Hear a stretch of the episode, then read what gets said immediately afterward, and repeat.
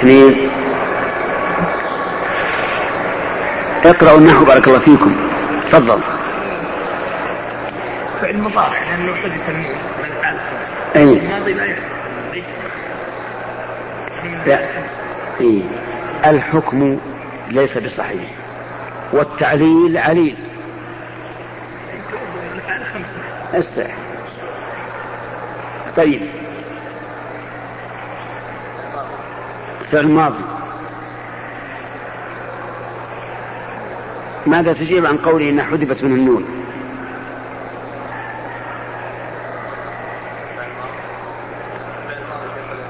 لأن الأخ اسمه إبراهيم يقول حذفت حذفت منه النون.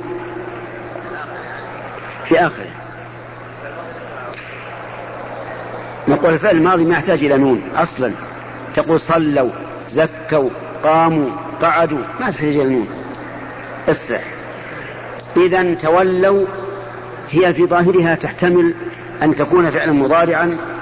حذفت منه إحدى التائين والأصل فإن تتولوا. لكن آخر الآية يدل على أنها فعل ماضي وأنه لا حذف فيها وهذا هو الصحيح. إن تولوا يعني أعرضوا. فقل حسبي الله لا إله إلا هو عليه توكلت. يعني فوض أمرك إلى الله.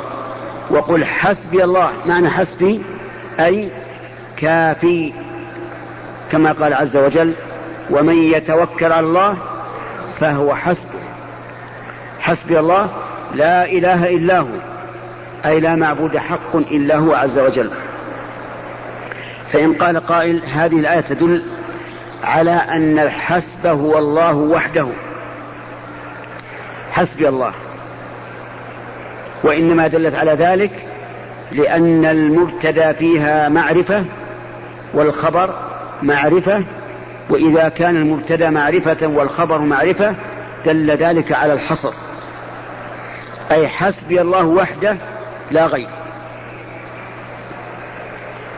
إذا قيل إذا قررنا هذا فما الجمع بينه وبين قول الله تعالى يا أيها النبي حسبك الله ومن اتبعك من المؤمنين. الجواب أن قوله حسبك الله أن قوله ومن اتبعك من المؤمنين ليس معطوفا على لفظ الجلالة. يعني ليس المعنى حسبك الله وحسبك من اتبعك من المؤمنين. وإنما هو معطوف على الكاف في قوله حسبك الله. أي حسبك الله وحسب من اتبعك من المؤمنين. يتعين هذا لأن الحسب وهو الكافي لا يكون إلا لله وحده عز وجل. فقل حسبي الله. لا إله إلا هو. لا إله إلا هو أي لا معبود حق إلا هو. أرجو الانتباه. هذه كلمة التوحيد. من كانت آخر كلامه من الدنيا إيش مآله؟ دخل الجنة دخل الجنة. فما معنى هذه الكلمة العظيمة؟ لا إله إلا هو. معنى الكلمة العظيمة لا معبود حق إلا هو. وعلى هذا فجواب فخبر لا محذوف. خبر لا محذوف تقديره حق. ويكون إلا أداة استثناء وهو بدل من الخبر المحذوف. انتبه يا أخي. قال بعض العلماء لا إله إلا هو التقدير لا إله موجود إلا هو. فما رأي أهل الإعراب منكم في هذا التقدير؟ أيصح أم لا؟ ممكن؟ أنت ممكن؟ لا يمكن. أقول قال بعض العلماء المعنى لا إله موجود إلا هو أي إلا الله. فهل هذا التقرير والتقدير صحيح أو لا؟ الجواب لا ليس بصحيح. لأنك لو قلت لا إله موجود إلا الله كذبك الواقع. فيه آلهة تعبد من دون الله. ولهذا قال الكفار للرسول في حق الرسول أجعل الآلهة إلها واحدا؟ وقال الله تعالى ولا تدع مع الله إلها آخر. ولو قلنا لا إله موجود إلا الله لكانت كل هذه الأصنام هي الله. وهذا لا شك أنه خطأ. ولذلك الذين قدروا أن الخبر موجود هؤلاء لو تأملوا ماذا يترتب على هذا التقدير لفروا منه فرارهم من الأسد. إذا ما هو التقدير الصحيح؟ لا إله حق إلا الله. وما عدا ذلك ما عدا الله عز وجل فهو باطل. واستمع إلى قول الله تعالى ذلك بأن الله هو الحق وأن ما يدعون من دونه هو الباطل. واعلم أن الإله يا أخي الإله هو المعبود. حبا له وتعظيما له فأنت تعبد الله محبة فيه عز وجل وخوفا منه وتعظيما له وبتعظيمك إياه تترك محارمه وبمحبتك إياه تفعل أوامره والشرع كله أوامر وإيش؟ ونواهي. فالأوامر مبناها على المحبة.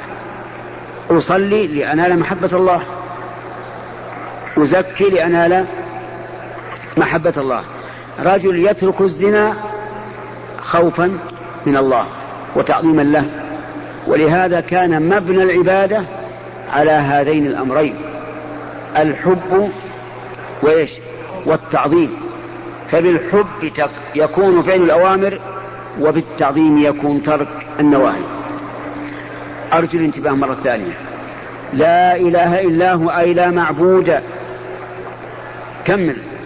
حق إلا هو. ومن أبطل الباطل أن يقدر الخبر بكلمة موجود.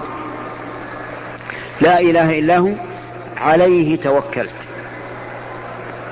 في هذه الجملة في هذه الجملة حصر. يعني تخصيص الحكم بشيء معين لا يتعداه إلى غيره. فما طريق الحصر هنا. تفضل. إيش؟ تقديم إيش؟ وين الخبر يا أخي؟ ما هو خبر هذا؟ أين المبتدأ؟ استرح. طريق الحصر يا إخوان. والله يحتاج ان ندرسكم البلاغة اشهرا. تفضل. إيش؟ ما أسمع. لا لا.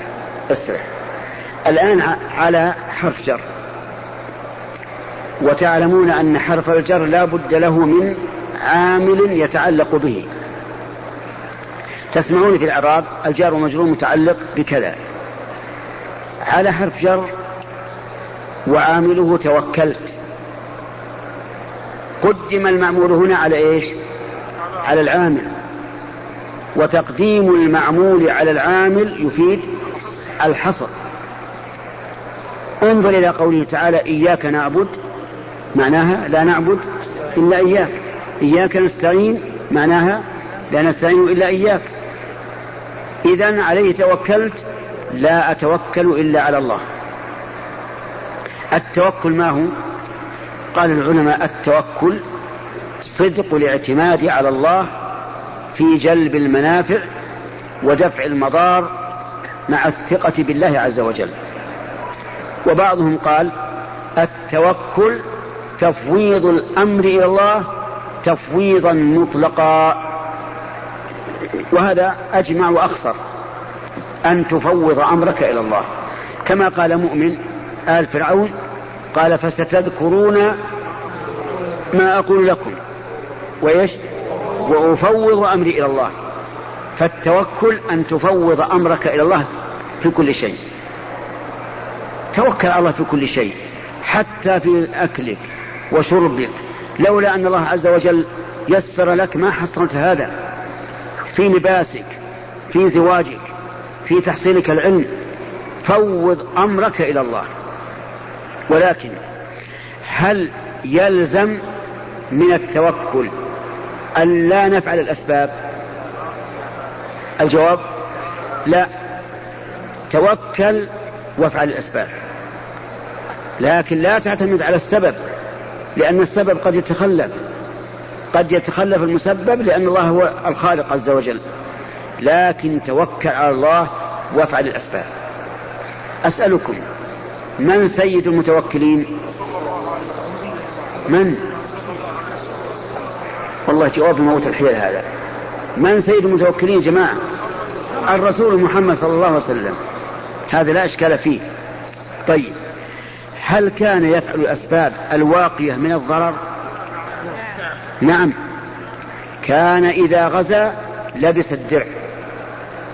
والدرع قميص من حديد. لئلا تصل السهام إليه صلوات الله وسلامه عليه. ولما كان أحد كانت غزوة أحد ظاهر بين درعين. يعني لبس درعين. كل هذا تقوية للسبب المانع من وصول السهام إليه. ولهذا لو قال قائل والله أنا بقعد أبجلس بالبيت وإن كان الله بيرزقني يأتيني الرزق. لا يبيع ولا يشري ولا يعمل ولا شيء أبدا قال بجلس. إن كان الله بيجيب لي رزق يبي يجيني. أيكون هذا متوكلا على الله؟ لا. هذا متواكل وليس متكلا على الله. نقول افعل السبب. الله عز وجل يقول هو الذي جعل لكم الأرض ذلولا إيش؟ فامشوا في مناكبها وكلوا من رزقه وإليه النشور. طيب رجل آخر. قال والله أنا أحب الذرية. وإن كان الله يبي قدر لي ذرية فسيأتون. قيل له تزوج؟ قال لا ما تزوج. ليش تزوج؟ إن كان الله بيعطيني ذرية بيجون. منين يجون؟ ينبتون في السطح؟ لا. لابد أن تفعل الأسباب. كل إنسان لابد أن يفعل السبب وإلا فإنه غير صادق في توكله. لأن الله تعالى حكيم. جعل للمسببات إيش؟ اسبابا. من أجل أن ترتبط الأشياء بأسبابها. من حكمة الله عز وجل. أما إذا وصل الأمر إلى العجز فحينئذ لم يبقى عليك إلا التوكل. يعني إذا عجزت عن الأسباب حينئذ ما بقي إلا التفويض المطلق. وهو الاعتماد على الله تعالى اعتمادا مطلقا وسييسر الله لك الخير. يقال إن رجلا كان في برية كان في برية وكان نازلا وحوله بئر بئر يعني ما فيها ماء. كل يوم يرى حية تخرج من البئر وتنصب آه، ظهرها كأنها عود. كأنها عود. فيأتي الطائر وإيش؟ يقع عليها. يظنها عود ثم تبلعه. فنظر إلى, إلى, إلى هذه الحية وإذا هي عمياء. الله أكبر. لما كانت عمياء ما تستطيع أن تأتي بالرزق بنفسها قدر الله لها أن يأتيها رزقها في, في مكانها. وفي الحديث عن النبي عليه الصلاة والسلام لو أنكم توكلون على الله حق توكله لرزقكم كما يرزق الطير. تغدو خماصا وتروح بطانا. معنى تغدو أي تذهب في الغداة في الصباح خماصا خالية البطون وتروح تأتي في الرواح في آخر النهار بطانا أي ممتلئة البطون. لأن لأن الطيور ما تبقى في أوكارها وتقول الرزق يأتيني. تطير في الجو في الأرض تبتغي الرزق فيرزقها الله عز وجل. فعليك يا أخي أن تعتمد في أمورك كلها على الله مع إيش؟ فعل الأسباب التي أمرت بها شرعا. أو علمتها قدرا لأن الأسباب إما أن تعلم بالشرع وإما أن تعلم بالقدر. مثلا آه الأدوية من أسباب الشفاء. الأدوية من أسباب الشفاء. أليس كذلك؟ من الأدوية ما علمناه بطريق الشرع ومن الأدوية ما علمناه بطريق القدر أي بالتجارب. بالتجارب نعرف أن هذا دواء لهذا لهذا المرض. فمن الأشياء الأخ من من الأدوية التي عرفت بالشرع.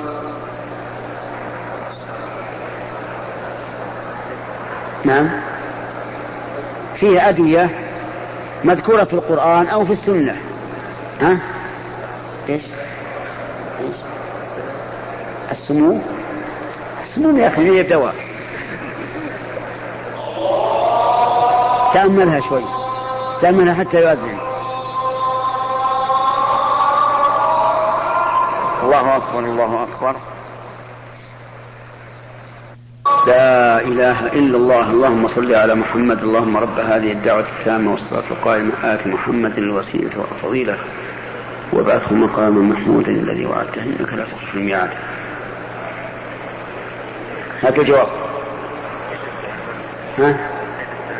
السؤال آه ما هي الأدوية المذكورة في القرآن؟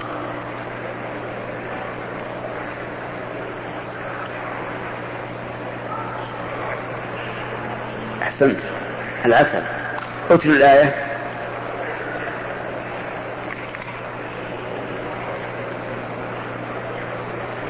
وأوحى ربك. نعم. نعم.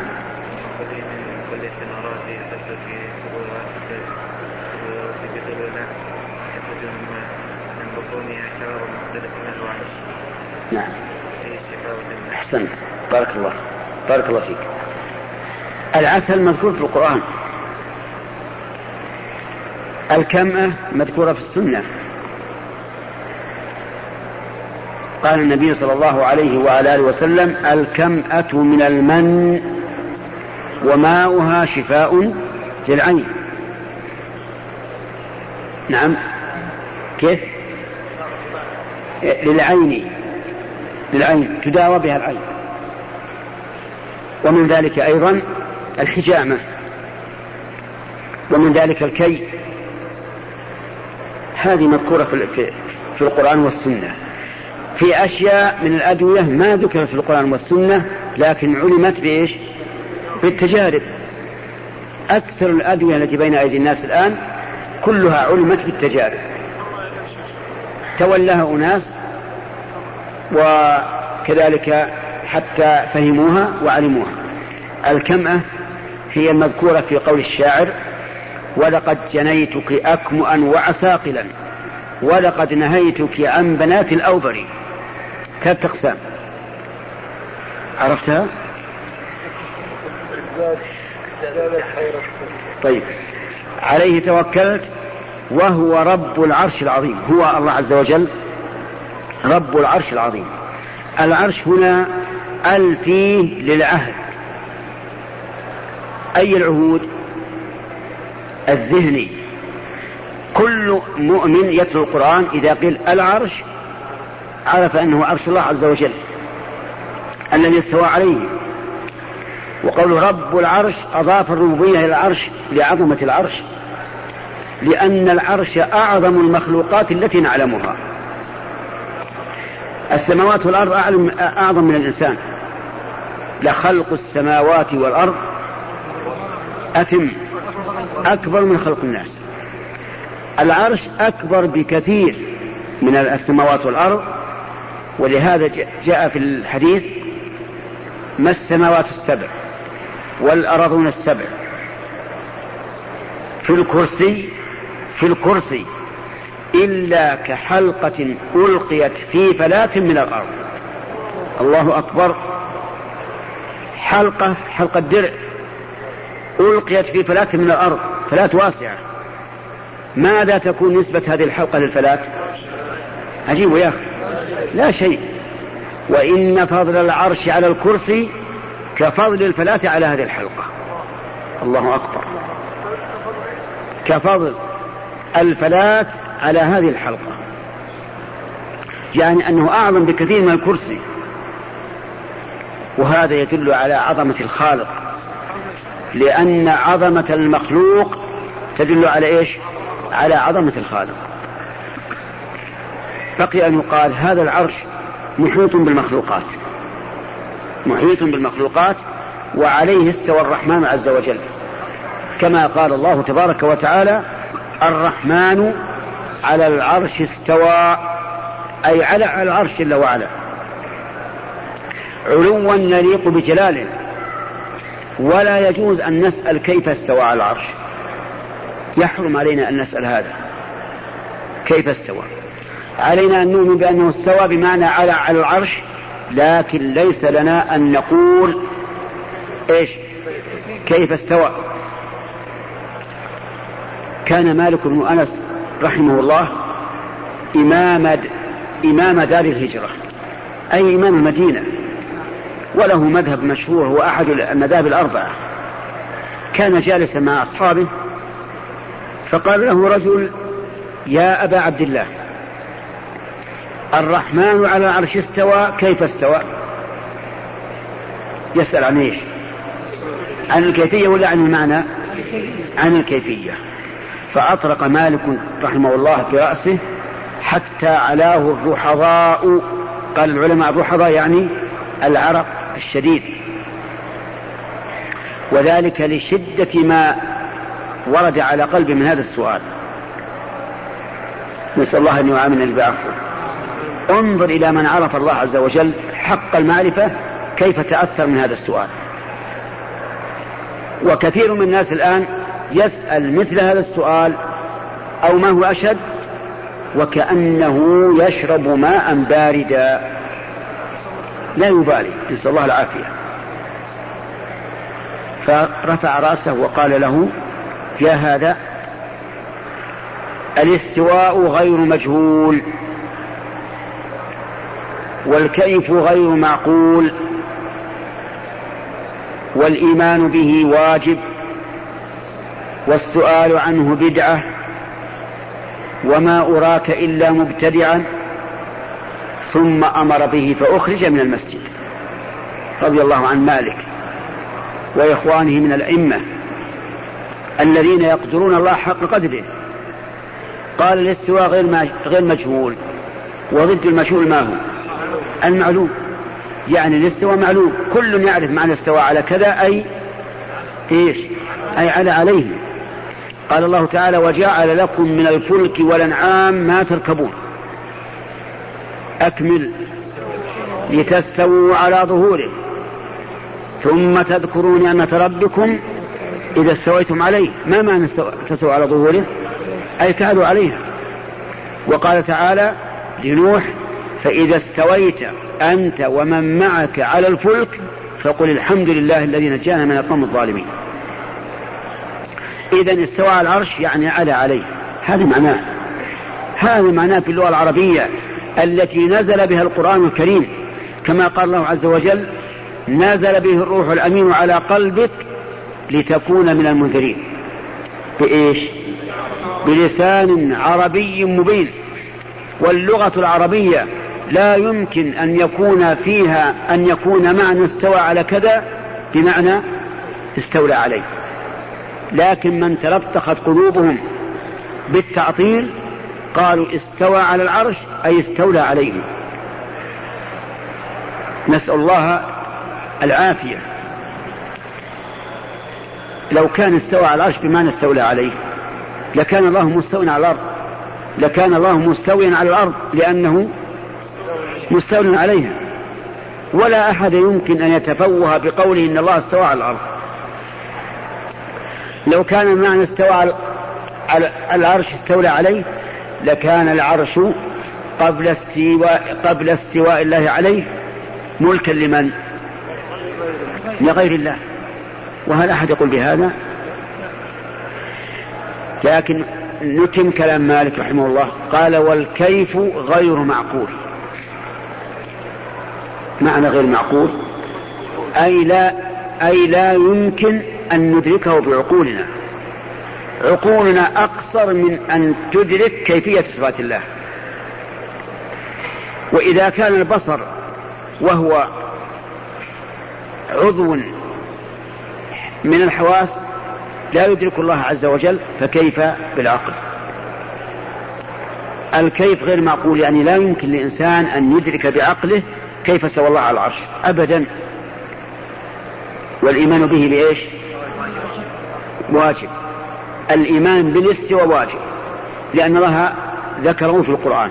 وكل ما ذكره ما ذكره الله في القرآن فإنه واجب التصديق به والإيمان به. والسؤال عنه بدعة. وهذا محط الفائدة بالنسبة لما سأقول أن السؤال عن كيفية صفات الله من من البدع. لماذا؟ لسببين. السبب الأول أن الصحابة لم يسألوا عنه الرسول عليه الصلاة والسلام. وهم أحرص الناس على معرفة صفات الله عز وجل. وما سألوا عن ذلك. ما قالوا يا رسول الله كيف استوى؟ ثم إنهم لو قالوا كيف استوى يوجهون السؤال إلى من؟ إلى رسول الله الذي هو أعلم الخلق بصفات الله ومع وجود هذا المقتضي لم يسألوا عن الكيفية هذا أحد الوجهين في قوله السؤال عنه بدعة. وجه آخر السؤال عن كيفيته من ديدن أهل البدع. لأن أهل البدع يأتون لأهل السنة المثبتين للصفات يقول طيب أن تثبت الله يد كيف اليد؟ علشان يحرج يحرج السني. يقول استوى العرش كيف استوى؟ علشان إيش؟ عجيب يا جماعة الإحراج. يعني أن أهل البدع يأتون إلى أهل السنة المثبتين يقولون كيف هذه الصفة؟ ليحرجوهم لكن الحمد لله جواب جواب أهل السنة سهل. قال بعض العلماء إذا قال لك الجهمي إن الله ينزل إلى السماء الدنيا حين يبقى ثلث الليل الآخر فكيف ينزل؟ فقل له. إن الله أخبرنا إن رسول الله صلى الله عليه وسلم أخبرنا أنه ينزل ولم يخبرنا كيف ينزل. الجواب هنا مسكت ولا غير مسكت؟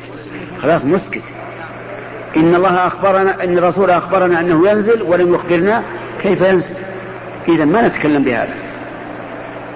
وقال آخرون إذا قال لك المعطل كيف صفته؟ فقل له كيف ذاته؟ كيف ذاته؟ هو لا يستطيع أن أن يكيف الذات والصفات فرع عن عن الذات. وبعد الصلاة إن شاء الله الإجابة على الأسئلة.